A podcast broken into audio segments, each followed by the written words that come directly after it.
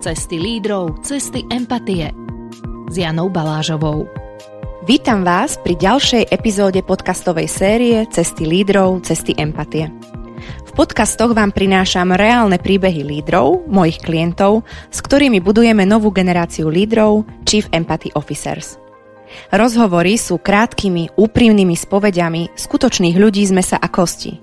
Ich cesta líderstva je nielen o uznaní, rešpekte, úspechoch, ale aj o nepríjemných a nepohodlných momentoch. Moje meno je Jana Balážová. Som transformačná koučka a ambasadorka empatie na pracovisku. Mojím poslaním je prinášať do biznisu viac ľudskosti a budovať novú generáciu lídrov založenú na princípoch prosperity a na princípoch empatie voči sebe i voči iným. V dnešnom podcaste vítam Peťa Beliaka, výkonného riaditeľa mediálnej full-servisovej agentúry Universal Meken. Peťo bol vôbec prvým lídrom, ktorý sa odvážil vstúpiť do viac ako 6-mesačného transformačného programu v čase, keď som ho uvádzala na trh. Prezradím tiež, že hoci najskôr chcel Peťo otvoriť tému empatie a jej praktických princípov cez tímové workshopy, nakoniec si sám v sebe uvedomil, že chce začať od seba. Rozhodol sa, že sám potrebuje ešte viac porozumieť sebe a pochopiť, ako môže byť empatia nápomocná v biznise.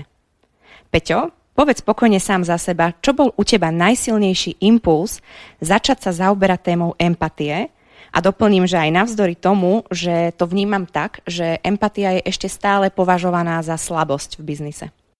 Asi tým najsilnejším impulzom je, je snaha pochopiť medziludské vzťahy a fungovanie kolektívu a vzťahov v rámci kolektívu, pretože mám za to, že, že pokiaľ aj v tej firme, pokiaľ to má fungovať, tak to musí fungovať preto všetkým na medziludskej úrovni. Ako náhle to nefunguje, ak človek vidí, že to nefunguje na medziludskej úrovni, proste firma stráda. Takže, takže asi, asi, asi toto bol ten, ten, ten základný akoby, hybný bod toho, prečo. Pretože firmu, ktorú riadím, chcem riadiť dobre. A predovšetkým riadím ľudí, ktorí sú odborníci, ktorí sú špička vo svojich, vo svojich oboroch, ale sú to tým pádom aj veľké ega. Takže, takže treba s tými egami narábať tak, aby, aby proste to súkolie dávalo zmysel a fungovalo. Ty sa dlhé roky po, eh, pohybuješ v biznise, konkrétne v takej marketingovej oblasti. Čisto z tvojho subjektívneho pohľadu, vnímania a skúseností, Povedal by si, že je tej empatie v biznise dosť, alebo tam chýba a možno v čom konkrétne to ty pociťuješ, že ak chýba, tak chýba? Toto priznám sa neviem úplne vyhodnotiť.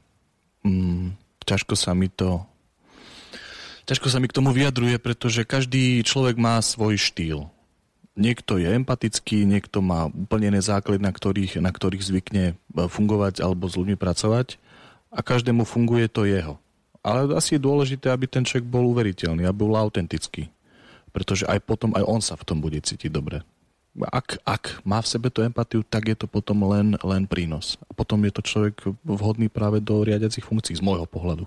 Predstav nám skratke váš tým, ako to u vás funguje, aké je to podľa teba pracovať v Universal Meken. No pracovať v Universal Meken je skvelé. Je to firma 20 rokov, 20 rokov má spoločnosť už cez 20 rokov a vyrástla z veľmi súdržného kolektívu, ktorý tvorí jadro, jadro univerzálu a odkedy ja mám univerzál na keď som tam prišiel v roku 2007, tak vždy, keby som si niesol, niesol v sebe takéto, že, že toto je firma, kde chceš robiť. Toto je firma, kde to proste funguje, kde tie vzťahy sú skvelé. To je, to je firma, kde sa cítiš dobre. A a to bolo vďaka vedeniu, ktoré, ktoré v tom čase vlastne tú firmu viedlo, ktoré tento ľudský prístup aplikovalo dovnútra. Firma medzi tým narástla, už je nás cez 50, už je nás 55, takže, takže už to nie je to, čo to bolo kedysi, ale, ale snažíme sa stále na tom pracovať, snažíme sa proste toho ducha, ducha tej firmy um, udržiavať, zvelaďovať, len už to nie je také, také jednoduché jak to bolo, keď nás bolo 15. Ty si vlastne v pozícii lídra, eh, ten, ktorý má na zodpovednosti viesť eh, aj eh, tú firemnú kultúru, určovať a podobne. A čo ty vnímaš, že je najľahšie pri vedení týmu a čo je podľa teba také najnáročnejšie, čo ti berie také väčšie úsilie, nejde to až takej ľahkosti? Tým najnáročnejším, a to všetci vieme, to je práca s ľuďmi.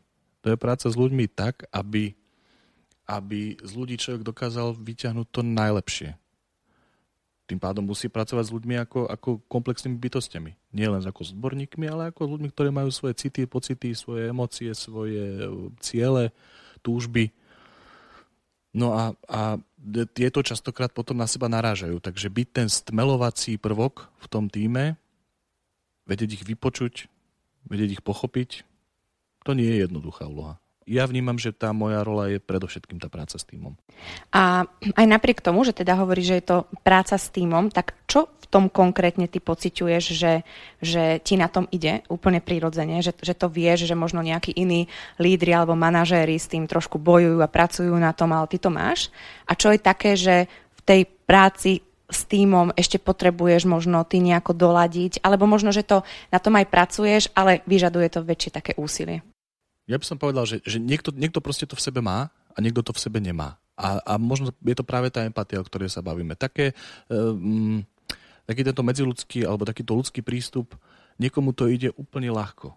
Niekto to proste má v sebe od malička. A niekto to musí krvopotne v sebe budovať, musí na tom pracovať Niekto je skrátka odborník na čísla, niekomu ide matematika a niekto sa cíti najlepšie v excelovských tabulkách, niekto sa cíti najlepšie iba vo vzťahu k dvom, trom ľuďom a nechce si budovať nejakú, nejaký vzťah k týmu. Ale to je úplne OK. Takí sme proste ľudia a je dôležité, aby každý sám seba pochopil a potom tie svoje danosti využil v tom smere a, a takým spôsobom, aby nepotláčal samého seba neviem, či som odpovedal na tvoju otázku, ale uh, mám pocit, že uh, táto práca s ľuďmi mne ide ľahko. Nevyžaduje si to odo mňa nejaké význam, významné proste úsilie. Nemusím to v sebe lámať. Idem prirodzene. Idem vyslovene cez to, čo je mi prirodzené, ako prirodzene ja sa cítim v tej danej situácii a v tej danej komunikácii s človekom. A zdá sa po tých rokoch, zdá sa, že to funguje. Takže, ale pomenovať to presne neviem. Je, je mi v tom dobre. A je niečo, čo by si ty pomenoval ako svoju líderskú výzvu? Pretože to celé líderstvo má niekoľko vrstiev, veľmi veľa rozmerov, o čom to v podstate je. Uh, je tam nejaká taká oblasť, ktorá je vyslovene, že ako som povedala, že je pre teba výzva? Možno to výzvou je, je byť uh, sám sebe natoľko uprataný, aby som sa prirodzene dostal do pozície toho, ktorý je nasledovane hodný. To je podľa mňa asi, asi, asi tá výzva. Že nepretláčať, uh, nepretláčať sa cez pozíciu, ale proste automaticky prirodzene cez osobnosť byť vnímaný ako, ako líder. Predpokladám, že ty vychádzaš aj z nejakého obrazu, ktorý ty v sebe máš nejak prirodzene zabudovaný, že kto je pre teba líder tak kto je teda pre teba líder? Aké kvality by podľa teba ten líder mal mať, aby bol, ako si povedal pred chvíľkou, taký následovania hodný? Nie je to konkrétna osoba, je to keby zmes vlastností rôznych ľudí, ktoré keď si vieš skompilovať do jednej postavy, tak potom je to, je to človek, ktorý je odborník, je to človek, ktorý je chápavý, je to človek, ktorý je vnímavý, je to človek, ktorý má energiu, nápady, vízie a dokáže za sebou viesť davy, dokáže za sebou viesť ľudí, vie inšpirovať vie inšpirovať a keď vie inšpirovať ten tým, tak potom e, o to jednoduchšiu cestu má. O to jednoduchšiu cestu má k tomu, aby naplňal to svoje poslanie a pokiaľ to poslanie je raz spoločnosti, či už ekonomicky alebo akýkoľvek iný, tak, e, tak e, o to jednoduchšie sa mu to bude, o to jednoduchšie proste ľudí presvedčí na svoje myšlienky. Že nemusí ich silou potláčať, nemusí ísť príkazmi, ale ide, ide keby to vlastnou aurou. A nakoľko sa tebe uh, darí byť takýmto lídrom? Uh, ako sa ti darí naplňať tú tvoju víziu, ktorú viem, že ty máš? Nie je mi úplne prirodzené, vieš, že nejakým spôsobom sa chváliť alebo čo si. Skorej sa posudzujem z toho, kde vidím medzery. Snažím sa. Snažím sa túto cestu nastúpiť, ale som na začiatku svojej cesty ešte stále. Takže dúfam, že sa mi to podarí. Dúfam, že sa mi to podarí naplniť. Potom to budem považovať za splnenú misiu. Mal si ty nejaké predchádzajúce skúsenosti s coachingom, s mentoringom, skrátka s nejakou takou hĺbšou prácou na sebe, kde ste sa možno viacej zaoberali pocitmi, emóciami, tvojim, tvojimi nejakými vnútornými presvedčeniami? Ešte pred našimi sedeniami sme si urobili také, také vnútrofiremné kolečko, kde sme angažovali keby koučov, profesionálov, psychologov, ktorí s týmto core týmom sme rozpitvali tú našu firmu a tú, to, našu DNA firemnú do detailu, do takého granulátu, aby sme, aby sme si zvedomili to, kde sme boli, odkiaľ sme prišli, kde sa nachádzame, čo nám v tej ceste ušlo a čo uh, nás vlastne tvorí. Takže toto bola taká moja prvá skúsenosť, ale to bol skôr taký kolektívny, um, kolektívna úloha, taký kolektívny task. Uh, individuálne som nemal predtým, než sme sa mi stretli. A ja som vlastne v úvode prezradila, že to bolo najskôr tak, že my sme sa rozprávali o možnosti uh, pracovať s empatiou, vedome uh, pracovať s empatiou uh, v vašej spoločnosti, ale potom si urobil teda rozhodnutie, že najskôr chceš byť teda ty tým vzorom a navnímať si, čo to znamená pre teba um, pracovať na sebe a, a spoznávať seba viac. Pamätáš si ešte na ten tvoj uh, rozhodovací proces, že akým spôsobom si o tom premýšľal, čo si od toho očakával? Premýšľal som o tom tak, že mňa to, mňa to zaujímalo, mňa to lákalo a chcel som to na sebe vyskúšať. Aj z dôvodu preto, že keď to na sebe vyskúšam a uverím v tú myšlienku, o to jednoduchšie sa mi bude implementovať e, do firmy, o to jednoduchšie sa mi bude ľudí presviečať o tom, že naozaj toto je dobré. Pretože ja som to vyskúšal a takýto je z toho záver. Takže jednoduchšie sa veci, veci, veci posúvajú ďalej, keď si o nich bytostne presvedčení, že sú, že sú správne. My už teda spolupracujeme už viac ako 12 mesiacov práve na tejto individuálnej úrovni. Pamätáš si ešte e, na ten e, možno problém, ktorý bol taký tým východiskovým bodom, že toto si chcel zmeniť, že si pocitoval možno nejaké nepríjemné e, symptómy toho, že nie je úplne všetko v poriadku, alebo to skôr bolo tak, že cítil si sa v pohode, ale vedel si, že je tam ešte nejaký priestor na zlepšenie? Myslím, že za tých, za tých 12 mesiacov tá cesta nabrala rôzne smery a skôr keby na počiatku bol možno nejaký problém, ktorý človek si myslel, ale e, počas tej cesty išiel hlbšie a zachádzal do úplne iných bočných uličiek, ktoré vytvorili tú mapu celého toho problému, takže uh, úvodný problém nebola podstata problému. A na to človek musí tú cestu prejsť, aby to pochopil. Aké to bolo pre teba odhalovať takéto vrstvy? Pretože z mojej skúsenosti viem, že pre niekoho to môže byť uh, niekedy až šokom, že uh, odbalí nejakú vrstvu, nejaký balast, ktorý tam mal, ktorému veril a na základe toho robil nejaké konania, rozhodnutia, mysliaci, že sú správne a zrazu zistí, že tie veci sa majú inak. Takže to môže spôsobiť um, rôzne turbulencie, hej, aj v zdravotnej oblasti, osobnej, citovej, pracovnej, akejkoľvek. Aké, aké to bolo pre teba, keď si zisťoval, že ako sa veci majú skutočne? Pre mňa to bolo skôr oslobodzujúce. Už len z toho titulu, že, že ak je niečo v neporiadku, tak e, túto konečne vidím, ako to je a viem na tom pracovať. Takže nevytváram si o sebe nejakú falošnú predstavu, na ktorej sa rigidne držím, ale keby tá mysl zostáva otvorená. A pokiaľ ako je treba rozpracovať tento, tento, tento problém vnútorný, tak poďme do toho poďme to proste upratať, pretože e, ten výsledok má byť naozaj, že celistvá, ucelená, vyzretá osobnosť žiariaca a to bez toho nejde. Takže, takže e, nemal som z otvárania takýchto pandoríny skriniek zlý pocit. Skôr naopak. A ja som človek, ktorý možno sa veľa venuje vnútornému svetu, vychádza to či už z môjho znamenia, alebo z mojej povahy, alebo čokoľvek, takže o to zaujímavejšie to pre mňa je, pretože môžeš sa venovať svojmu vnútornému svetu, môžeš si veci analyzovať, ale je len, je len plus, keď sa máš s niekým možnosť poradiť, keď máš nejakého navigátora na tej ceste, ktorý má nadhľad a nemá tú, tú subjektívnu slepotu. A keby si mal zosumarizovať také najväčšie benefity, ktoré z toho programu plynú pre teba, tak aké to sú? Benefity v pochopení mňa samého pochopenia mojej minulosti, pochopenia niektorých konaní, postojov a schopnosti s tým pracovať. Pracovať so sebou. Takže ako je to vo všeobecnosti povedané, lebo ten detail je už potom možno intimný príliš, ale áno, predovšetkým je to v pochopení seba samého. Ja vnímam počas tých uh, mesiacov, ako spolupracujeme, že u teba nastáva naozaj veľká tá vnútorná premena. Uh, cítiť to aj na energii, aká z teba ide, spôsob, akým, akým ty komunikuješ, uh, oveľa silnejší pokoj, hoci som teba vždy považovala za prirodzene pokojného človeka, ale je to akoby ešte také silnejšie a je tam aj oveľa taká väčšia ráznosť a pevnosť v tvojich rozhodnutiach, že si za tým stojíš, istým spôsobom sa posilnili tvoje vnútorné hranice, taká tá vnútorná opora, ochrana. Uh, ako to ty vnímaš, že kde ty pociťuješ najviac vo svojom živote, že v tebe nastala zmena a ako sa mo- možno aj zrkadlí uh, vo vonkajšom svete? V uvedomení si a nastavení svojich hraníc, že kde sú a vymedzení sa voči deštruktívnym typom osobnosti. A proste povedanie si, že túto som ja, túto som ochotný ísť a ďalej už nie som ochotný ísť. A proste, aj keď sa bavíme o empatii, v prvom rade je to o tom, aby ja som bol OK, aby ja som bol stotožnený s tým, čo sa deje, čo sa bude diať, ako veci idú.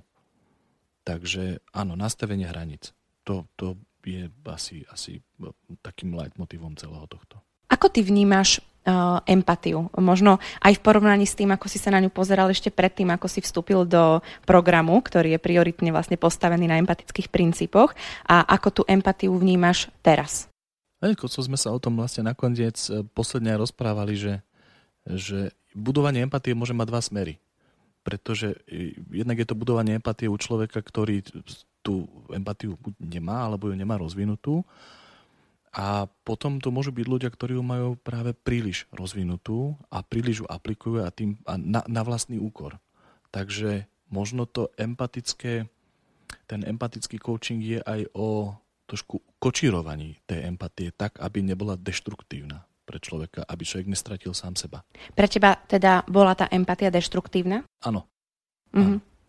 A v akých oblastiach si to najviac pocitoval? Práve pri tom nastavovaní hraníc. Pretože pokiaľ je človek empatický, alebo to vním, ak to vnímam nesprávne, tak má prosím oprav, ale pokiaľ je človek natoľko empatický, že vníma a dôležitejšie, aby iní boli spokojní, nie aby bol spokojný on sám, tak potom stráda sám človek, pretože nemá tú hranicu nastavenú.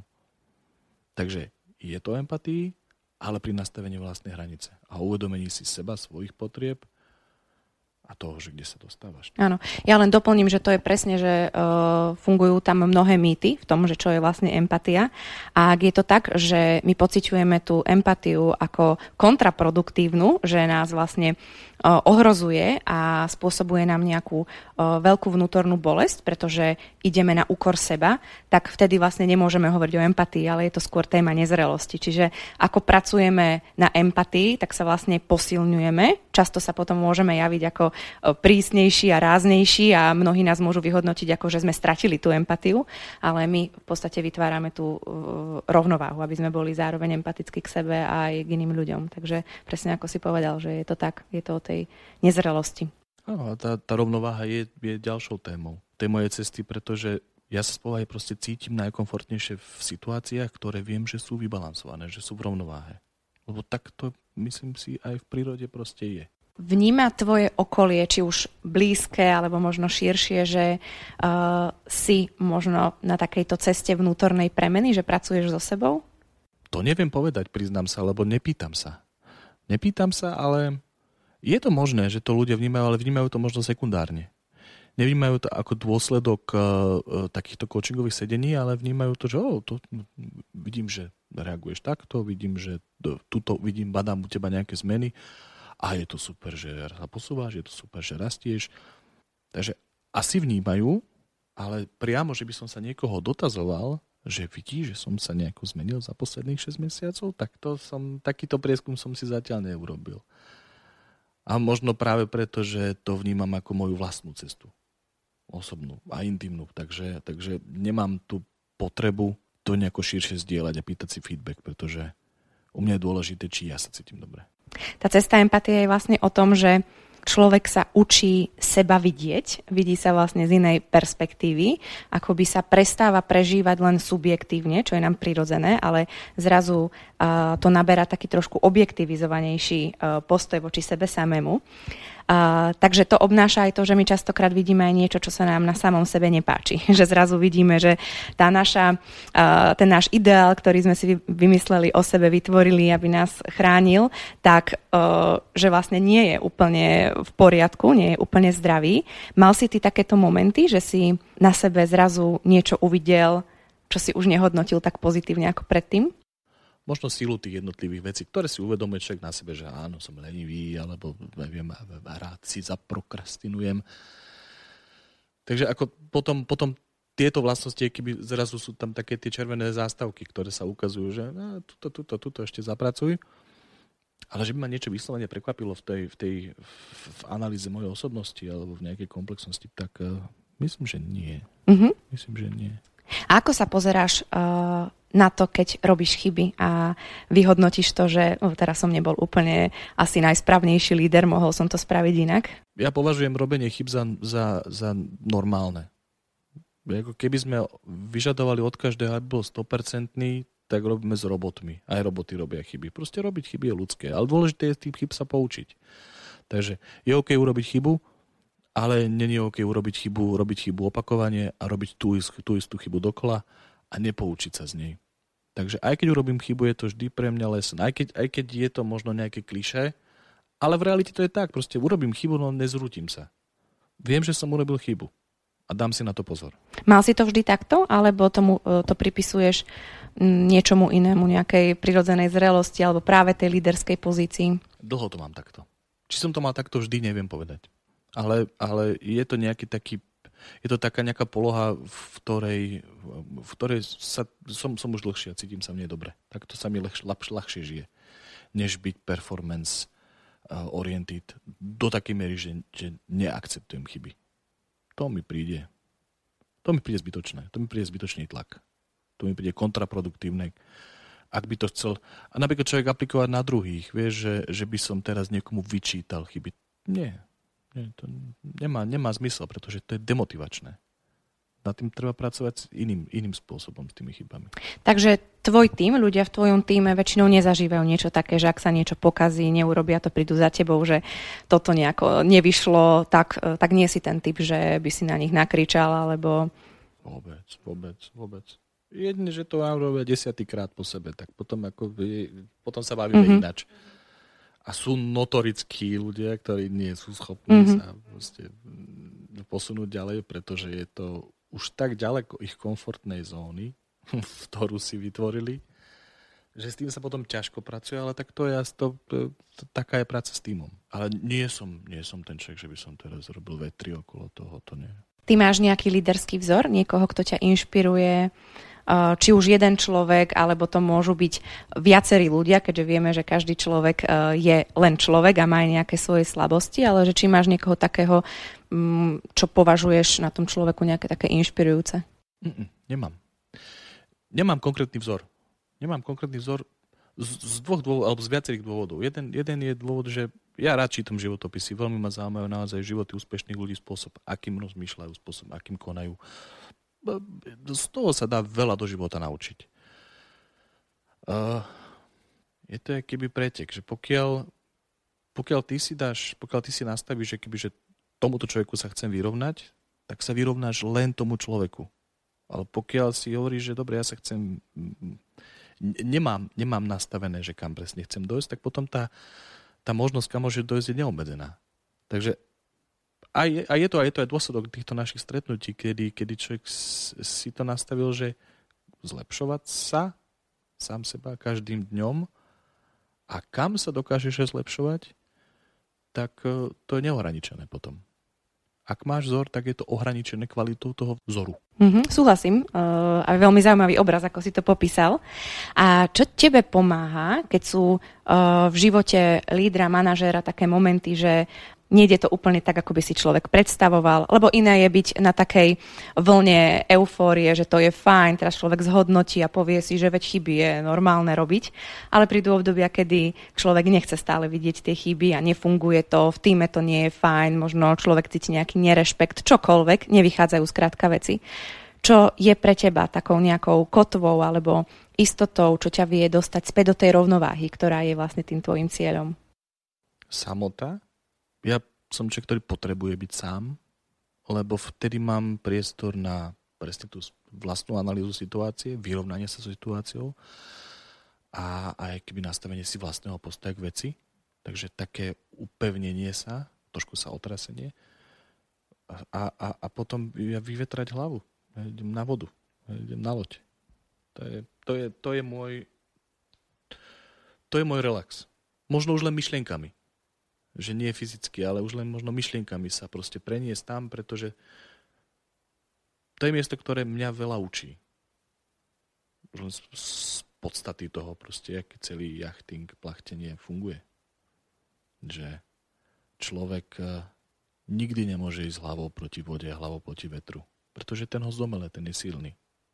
To je, tam chýba, tam, ak chýba na, na vode pokora, tak je to smrteľné ale je to práve o tom hľadaní optimálneho, najideálnejšieho uhlu nastavenia plachiet voči vetru, voči vlnám, voči prúdu, tak aby, aby a neustálej kontinuálnej zmeny a prispôsobovaní sa tej zmeny. Kto bol na lodi, ale takže naozaj jachtoval, tak ten vie, o čom, o čom hovorím. A že, že nie, že sa iba vozím po zátokách, ale že naozaj, že ten cieľ je vyladiť tú loď tak, aby išla čo najlepšie tak potom vie, že to je permanentné sústredenie a vnímanie nespočetného množstva faktorov, ktoré do toho vstupujú. A vtedy si tá hlava naozaj odpočne, pretože vôbec není priestor na to, aby analyzoval čokoľvek iné. Toto hodnotím ako veľmi vzácne, že si človek, ktorý uh, rozumie tej dôležitosti, prečo si potrebuje vytvoriť uh, priestor pre seba a že to aj vlastne dokážeš, takže toto je veľmi inšpirujúce. A zároveň, čo hodnotím uh, veľmi tak zdravo a, a rovnako tak veľmi podnetne, že ty máš nejaké hobby, ktoré ťa prirodzene pritiahlo, ale zároveň dokážeš nájsť také nejaké metafory alebo paralely aj s tým, čo prežívaš, či už v biznise, v líderstve, eh, v rodine a že ti to akoby tak pomáha eh, vytvoriť si obraz, že v akom kontexte sa nachádzaš. A, a čo je dôležité, vysvetliť si nejaké javy, ktoré sú možno príjemné, ktoré sú nepríjemné. A, a spýtam sa, že je to tiež niečo, čo je v tebe prirodzene, že si mal vždy ako keby takúto schopnosť vedieť si vytvoriť priestor a vedieť sa dostať do, do hĺbky, alebo je to tiež niečo, čo si sa v živote naučil? Ja si myslím, že na to musí človek dozrieť a dospieť. Ak tomu človek dá priestor, tak tomu prirodzene bude plynúť. Mm, asi je to problém dnešného sveta, že ľudia uh, skore majú tendenciu tú svoju pozornosť e, naplňať zbytočnosťami, naplňať veľkým množstvom zruchov, či to telefon, televízor, čokoľvek, správy. A, a málo ľudí si uvedomuje to, že ako neviem, disturbing to je na, na, na ich vlastnú psychiku. U mňa to proste prišlo. U mňa to, u mňa to prišlo v nejakom, nejakom období života som si zjavne, asi to prišlo, vieš kedy, keď sa človek, keď sa mi narodili deti. Lebo robota a rodina dokopy, najmä keď máš deti malé, tak toho priestoru na samotu zrazu nemáš. A vtedy si uvedomuješ, že ako, ako veľmi mi tá samota, tá potreba toho, tej príletovej dráhy chýba. A hľadaš spôsoby, ako si ju tak nájsť, aby nikto netrpel. Že teraz sa na týždeň od Tatáriem niekto záježuje a budem rozímať, to, to by nebolo, to by, to by nebolo fér voči, voči manželke a voči deťom. Ale tak dá sa, dá, dá sa s tým pracovať. Len, len človek si musí odoprieť potom presne tieto ostatné veci. Scrollovanie na telefóne alebo väčšie pozeranie Netflixu a, a dá sa. Takže ty si našiel taký svoj funkčný model. Hľadám ho ešte stále. Ešte stále s ním pracujem. Nepovedal by som, že to je funkčný model. Ešte stále to doľaďujem, pretože aj deti e, sa vyvíjajú a požiadavky sú vždy iné. Takže. Potrebuješ byť flexibilný je voči to, tým je to jak na tej vode. situáciám. Je to mm. jak na tej vode. Zrazu zafúkalo z boku. Musím to upraviť. Úžasné je ale, že to vieš vyhodnotiť, že to potrebuješ a hľadáš tie cesty, aspoň 5 minút si nájsť pre seba. Ak to nenájdeš vonku, tak aspoň si to cez tú obrazotvornosť vytvoríš v hlave, ako si povedal, že si predstavíš, že si na tej vode.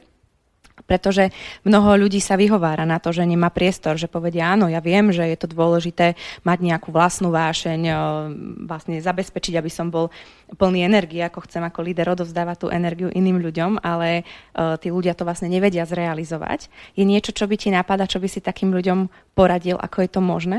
To je veľmi individuálne. Je to veľmi individuálne. Napríklad u mňa je to najmä vďaka manželke, ktorá to chápe, chápe ma a dáva mi ten priestor na to.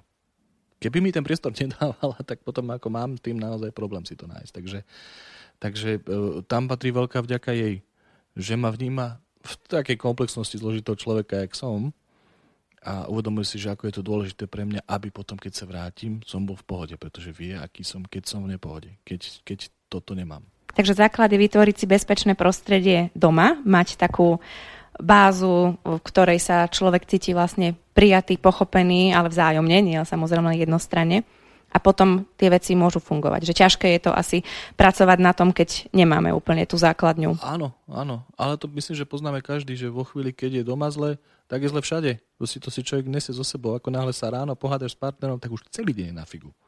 Lebo ťa to stále žere celý deň. Takže je to tak, ja to tak vnímam, že proste mať doma bezpečný prístav, mať doma pokoj, harmóniu, to je tá živná pôda všetkého potom. Už si to aj naznačil, že e, kde ty vlastne čerpáš energiu cez, e, cez tú samotu e, na vode alebo len tak pri rozímaní a premýšľaní o tých situáciách, ktoré sa ti dejú. Ale je niečo ešte také, čo ty cítiš, že ti pomáha ťa vyživovať alebo že ti to pomáha zregenerovať sa po nejakých ťažkých výzvach, líderských projektoch alebo takých náročných obdobiach? podstate sa pýtaš na to, že aký je ten relax, aký je ten spôsob relaxu? Ja ako blíženec som veľmi roztekaná osobnosť. Ja ten spôsob relaxu môžem mať každý deň iný, vieš? Ale ako sú určité nosné, nosné prvky, ku ktorým sa vraciam. Ale tak to je opäť také klíše, vieš, že naozaj, keď máš priestor vypočuť si, počúvať dobrú hudbu. Dobrá hudba u mňa je veľmi dôležitá. To ma veľmi emocionálne, energeticky ovplyvňuje. Napríklad, akú hudbu počúvam, aká hudba sa mi nesie cez deň je to až prekvapujúce, ale tak asi to niekde zachádza proste do prapodstaty človeka, lebo však ako tá hudba sa nesie s človekom už od nepamäti. Takže, takže ten vplyv na, na, na emócie, celkovo na, na, na vnímanie človeka tej hudby určite. Nemám to naštudované, nevenoval som sa to a idem iba tak pocitovo. Takže toto sú asi tie základné, tie hlavné prvky, kde ja hľadám tú harmoniu, ten balans. Je niečo, čo, čo vie o tebe len málo kto? A chcel by si to prezradiť práve dnes v tomto podcaste? Potom mi to o mne nevedeli iba málo. Takže... hey, ja som skôr taký uťahan, u, uzavretý človek. Ja mm, nerad hovorím o sebe a asi, asi si veľa vecí nechávam vyslovene pre seba. Tým, že mám, asi, asi mám taký bohatší vnútorný svet v hlave, tak mi stačí sa rozprávať so sebou. Je to taký rozumný dialog. Áno, nepohádam sa. Ako to ty vnímaš? Otvoril si teda tému nejakého introvertizmu, extrovertizmu v líderstve. Často sa hovorí, že uh, lídry sú lepší tí, čo sú extroverti, lebo vedia akoby manažovať lepšie tú energiu, ktorá prechádza na človeka, zahlcuje ho vnútorne. A vnímaš sa teda ako introvert? Mm-hmm. Mm-hmm. Viac introvert. Áno, áno, vnímam sa viac ako introvert. A možno toto tu, keď sa oblúkom vrátime k pár otázkam predošlým, tak toto je ten challenge toto je ten liderský challenge, že viac sa otvoriť tým ľuďom a otvoriť sa v tom vnímaní, v tej emócii, lebo práve skrz tú introvertnosť ja si veľa nechávam pre seba. Vieš, a tí ľudia, aspoň tak, jak to ja mám navnímané a to, čo mi hovoria, tak potrebujú. Potrebujú cítiť trošku extrovertnejšieho človeka. Takže toto je ten challenge, hej. Hej. Tým, jak som ja introvertný, tak na tomto musím pracovať, aby som sa viacej otvoril. Mm. Čo je prepojené zase s tými hranicami. Mm-hmm. Možno sa to nezdá, ale e, e, súvisí to vlastne s tými vrstvami, mm-hmm. že ak sa necítime úplne vnútorne pevní, tak sa chránime a izolujeme sa od, od iných, pretože máme pocit, že nás to zahlcuje, hoci oni nevnímajú, že na nás vysielajú niečo negatívne. Mm-hmm. A ako náhle si človek vystavia tú prirodzenú uh, obranu vnútornú, tak je oveľa odolnejší a oveľa otvorenejší prejavovať sa aj navonok voči iným ľuďom. Je to asi tak, áno. áno. Ak by si mohol odporučiť tento program e, transformačný, individuálny nejakým lídrom, ktorí teraz momentálne premýšľajú o tom, že či vôbec pracovať na sebe alebo nepracovať, tak čo by si im povedal alebo čo by si im odkázal?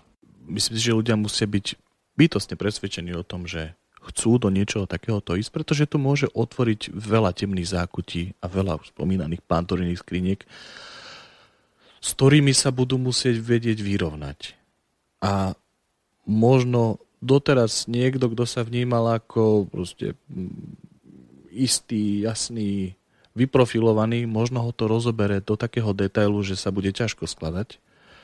Tam je iba otázka, že či tá aktuálna, nechcem to nazvať, že póza, alebo či proste, či, či to, ako sa vnímajú, či je založené na skutočnosti a či je to úprimné. Takže pokiaľ niekto naozaj cíti, že chce so sebou pracovať a chce mať plnohodnotný a kvalitný vnútorný svet a potom ako vlastný život, tak toto je cesta.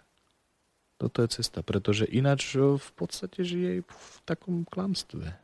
A je niečo, čo neočakávať od tohto programu? Čo si aj ty zistil, že možno si to tak nejak uh, podprahovo očakával od tohto programu, ale... Že ti niekto dá odpovede.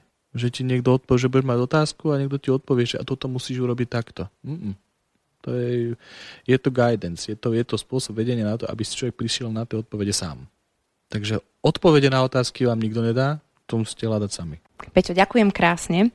Ďakujem za naozaj otvorené, úprimné odpovede a aj za naozaj taký rozmer hĺbky, harmonie a takej hoci introvertnej, ale veľmi odhodlanej otvorenosti, čo je veľmi cenné. Takže ďakujem ešte raz a želám ti veľa úspechov na tvojej ďalšej ceste líderstva a celkovo života. Ďakujem ani veľmi pekne. Ja. Pekný deň.